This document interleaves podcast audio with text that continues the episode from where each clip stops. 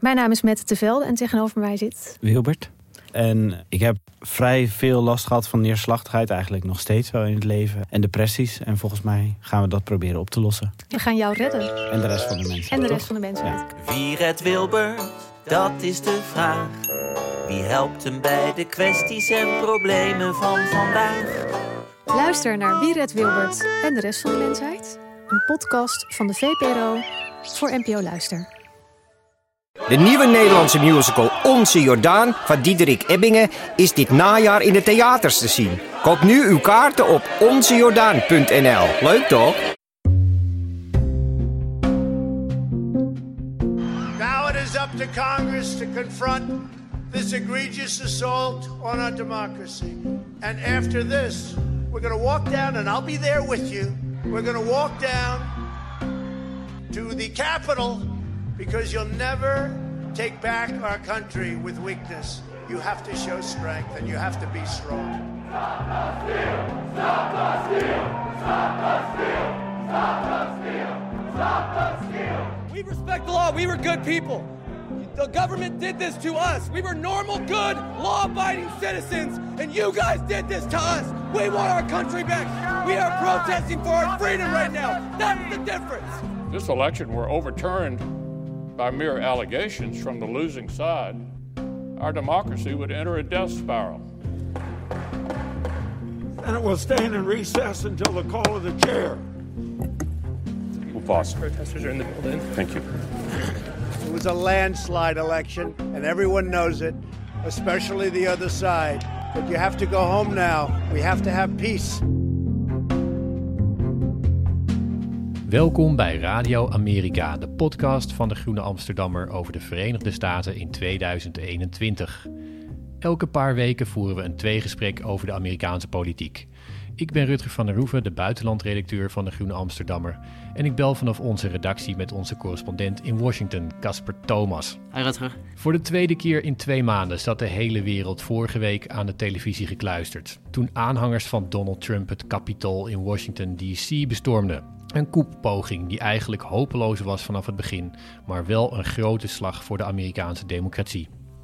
Vandaag gaan we het hebben over de vraag: betekent dit de doodsteek voor het Trumpisme? Nou, ik ga jou eerst maar even vragen, Casper. Wat is jou het meeste bijgebleven van vorige week? Nou, nou, los van de, de, de dag natuurlijk zelf dat dit gebeurde, gaan mijn gedachten meteen uit naar twee dagen later, eh 8 januari, waarop de Republikeinse Partij een partijbijeenkomst had, waarbij allerlei lokale fracties van de staten eigenlijk bij elkaar kwamen. En dat, dat, stond gewoon gepland. Dat was geen reactie op de gebeurtenissen van 6 januari. De New York Times tekende dit ook op. Er was geen enkel besef, eigenlijk leek er op dat moment ge- in die partij te zijn ingedaald, dat de aanval op het Capitool eh, daadwerkelijk was uitgelokt door Trump.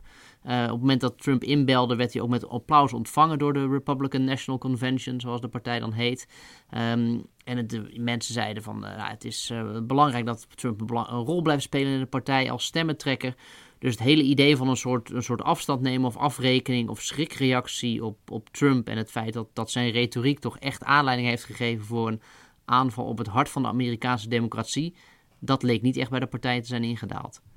Nee, nou ja, laten we, laten we hopen dat dat, eh, dat het gaat komen. Maar ik, eh, ik, ik zou er mijn geld niet op, eh, op inzetten. En, maar wat geldt voor jou dan? Wat is, wat, wat, wa- waar denk jij nu nog aan in, in, in de nasleep van die gebeurtenis? Nou, ik, ik moet wel vooral denken aan die, eh, het waren toch vooral, vooral mannen die dat kapitool binnenbraken en, eh, en, en zich naar binnen vochten met eh, de slogan USA op de lippen, met die vlaggen dat zij democratie gingen beschermen, dat ze de grondwet gingen beschermen.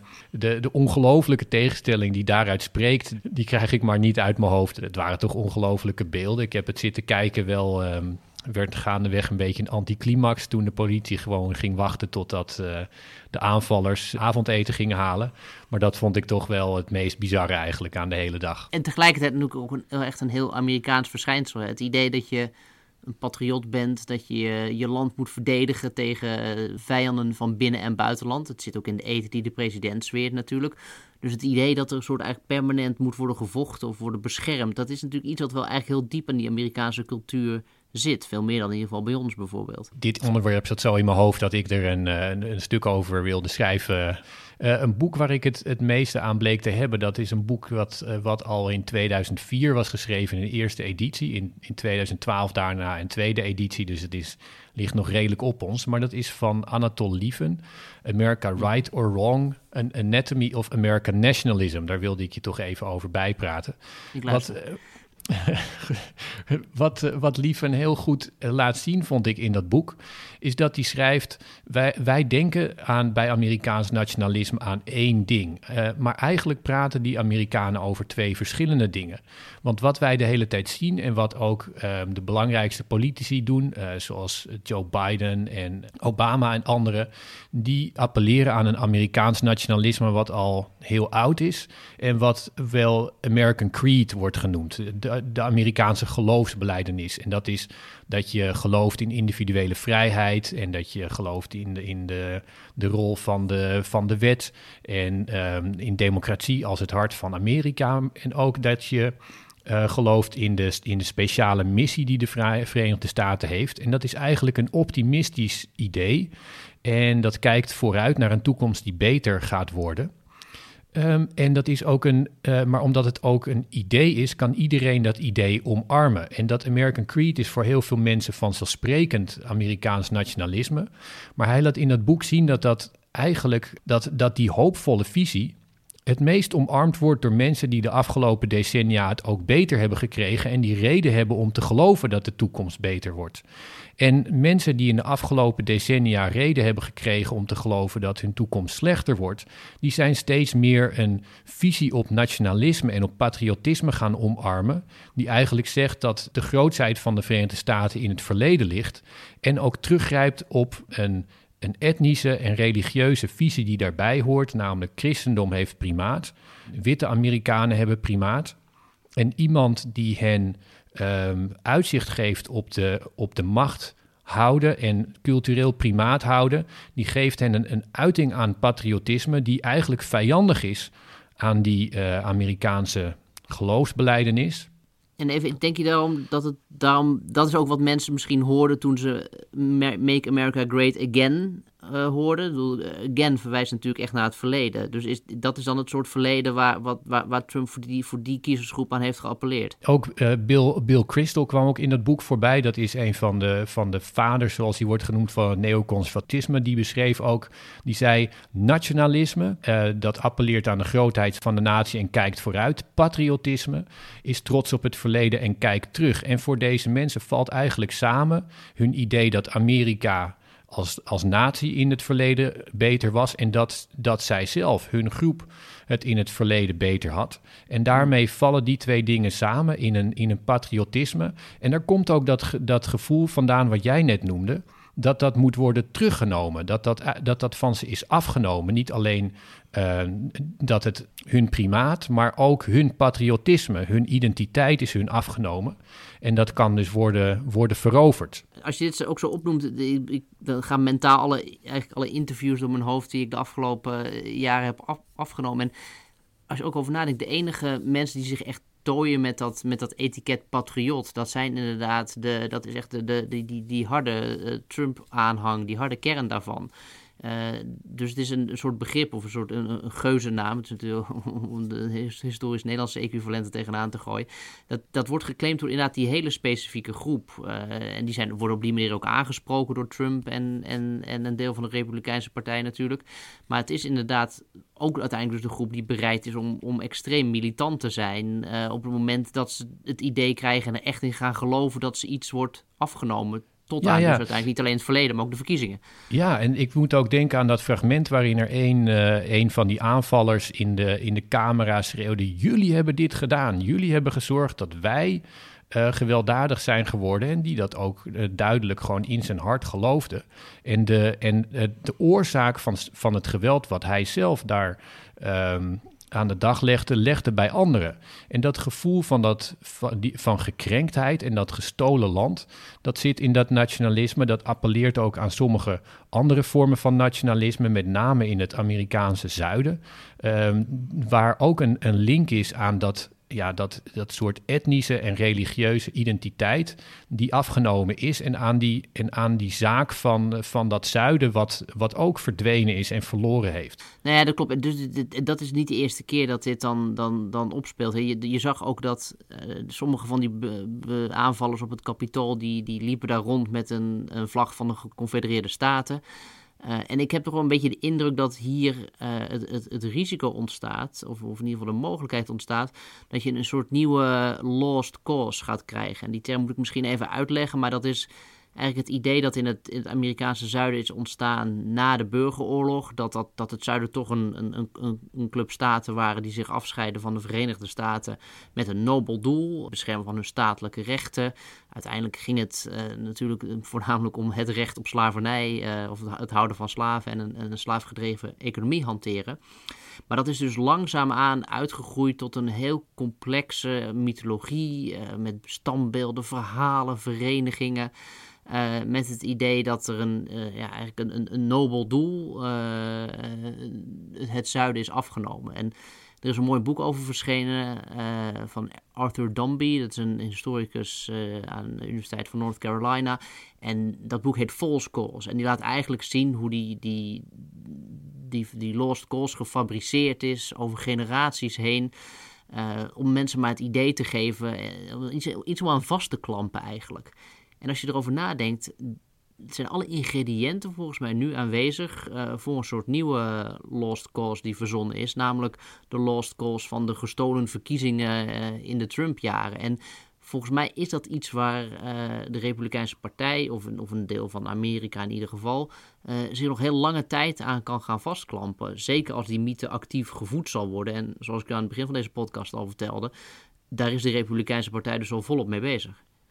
Ja, en uh, nou ja, nu jij dit vertelt, moet ik weer denken aan een, aan een andere um, een soort gekrenktheid, die uh, gekrenkt nationalisme die, die ook in de Verenigde Staten zit. Een van de, van de boeken waar ik ook op stuitte toen ik dit artikel schreef, dat was uh, een van Walter Russell Mead. Die heeft in 2001, is een historicus, die heeft in 2001 een boek geschreven over de Amerikaanse politiek. En die beschreef daarin vier uh, belangrijkste tradities in de Amerikaanse politiek. En die beschreef hij aan de hand van vier presidenten. En hij schreef, nou, je hebt de principiële Thomas Jefferson, idealistische Woodrow Wilson, uh, je hebt een machtsdenker en Alexander Hamilton, maar uh, die zijn allemaal eigenlijk wel een beetje bekend, zei hij. Hij wilde vooral met zijn boek wilde die Andrew Jackson naar boven halen. Dat was een volkse populist, die was um, in de jaren 30 van de 19e eeuw president. En hij was een oud krijgsgevangen. Hij was op zijn dertiende krijgsgevangen genomen door de Britten samen met zijn oudere broer. Hij, was toen, uh, nou ja, hij had toen onder andere pokken gekregen in krijgsgevangenschap en was mishandeld. Uh, zijn broer was later uh, doodgegaan kort na de vrijlating aan, aan de pokken. Maar hij was een hele, ja, had daar een, een, echte verbitterdheid, verbitterd nationalisme aan overgehouden. Um, had dat onder andere op de, de Native Americans uitge... Um, had hij, had hij bevochten en uh, had hij dat een uitlaatklep gegeven. Maar hij was ook een, een slavenhouder, hij was xenofoob en hij was ontzettend conservatief. En Walter Russell Mead schreef dat in 2001, maar toen Trump aan de macht kwam, toen werd, uh, dat, werd dat schabloon van, van Andrew Jackson werd door Steve Bannon uh, werd, werd eigenlijk geleend en op Trump geplakt. En Trump die vond, dat een, uh, die vond het eigenlijk fantastisch. Die was heel erg gecharmeerd daarvan. En die begon zich te spiegelen aan, uh, aan Jackson. Hij heeft zijn, uh, zijn schilderij boven zijn, toen in het Witte Huis boven zijn bureau gehangen. En Jackson kreeg veel meer statuur en aandacht dan hij, dan hij in, heel lang heeft gehad. En als, als een verpersoonlijking van wat Trump is en wat hij ook dan eigenlijk wilde zijn als een soort spiegel. Nou, dan krijgen we um, nu ja, krijgen we dan, dan wel een beetje de, dat als, als hier dan nu toch een soort streep onder wordt gezet. Ik bedoel, het is nog een, een, open vraag natuurlijk die we de komende tijd gaan zien. In hoeverre het Trumpisme uh, door zoiets extreems als de bestorming van het kapitool een, een, slag is toegebracht. Maar hebben, hebben we ook een soort frame waar we, waar we Biden in kunnen plaatsen uh, vanaf uh, nou ja, volgende week dus? Ik denk dat als we, ik denk dat Walt Russell Meet hem een, een Jeffersonian zou noemen. Iemand die, ja, die principieel is, maar tegelijkertijd ook een beetje glibberig. Niet al te principieel de zin van dat hij daar de Verenigde Staten of, uh, of zijn eigen politieke toekomst mee in de vingers zal snijden, maar wel iemand die dat zou doen en, en die ook heel erg de visie wil uitdragen van die Amerikaanse principes in zijn eigen persoon. Dus ik denk dat, uh, ja, dat hij hem in die traditie zou, uh, zou plaatsen. Ja, er ligt natuurlijk ook wel een hele interessante ruimte nu eigenlijk voor Biden om, om iets van het presidentschap te maken. Hè. Kijk, behalve het feit dat er nu een, een, dankzij de twee senaatzetels die ze in Georgia gewonnen hebben, toch de mogelijkheid is om, om eigenlijk bijna zonder de Republikeinen een heleboel beleidsbeslissingen door te voeren. Denk ik ook omdat in de ogen van veel Amerikanen en ook een deel van de eigen partij natuurlijk het, het republikeinisme van, van Trump aan legitimiteit heeft verloren, omdat het uiteindelijk leidt tot een opstand tegen de eigen democratie.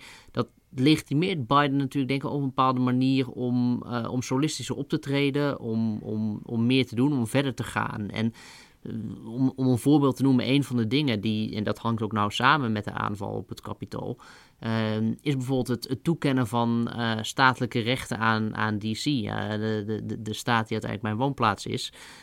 die qua inwoneraantal groter is dan een tweetal andere Amerikaanse staten. Um, maar geen eigen senatoren mag leveren bijvoorbeeld. En, en daar zit toch wel veel sagrijn over. En dit is bijvoorbeeld het moment dat zo'n zo'n wild plan of, of, of, vergaande verandering in de, de constitutie van de Verenigde Staten uh, de ruimte krijgt om, om, om doorgevoerd te worden, denk ik. Ik denk dat in ieder geval zal het debat erover ontstaan. Al was het maar ook omdat het beschermen van het kapitool en het beschermen van de stad tegen, tegen aanvallers, iets wat dus blijkbaar nodig is in Amerika, dat gaat heel slecht op het moment dat DC geen eigen staat is en geen eigen National Guard heeft om over te beschikken. Dus dit is even een klein voorbeeld wat ik mij wil geven van, van, van een soort Biden-presidentschap dat vleugels zou kunnen krijgen, juist omdat het zich afzet tegen een, een hele extreme gebeurtenis in de geschiedenis van de Verenigde Staten. Ja, ik, ik denk dat je, dat je gelijk kan hebben hoor. Maar ik denk, ik denk ook dat dat uiteindelijk weer terugkomt bij de polarisatie in de Verenigde Staten. Kijk, Biden die heeft nu de mogelijkheid om, uh, om, om solistischer op te treden. Hij heeft die ruimte gekregen nu die uh, uh, de twee senaatzetels erbij heeft van Georgia. En wat je zegt, misschien is het ook zo dat in de. dat deze, deze aanval op het kapitool hem meer ruimte geeft om zich te, te profileren. Ik denk wel dat het zo is dat dit, uh, je refereerde er al in het begin van de, van de podcast aan.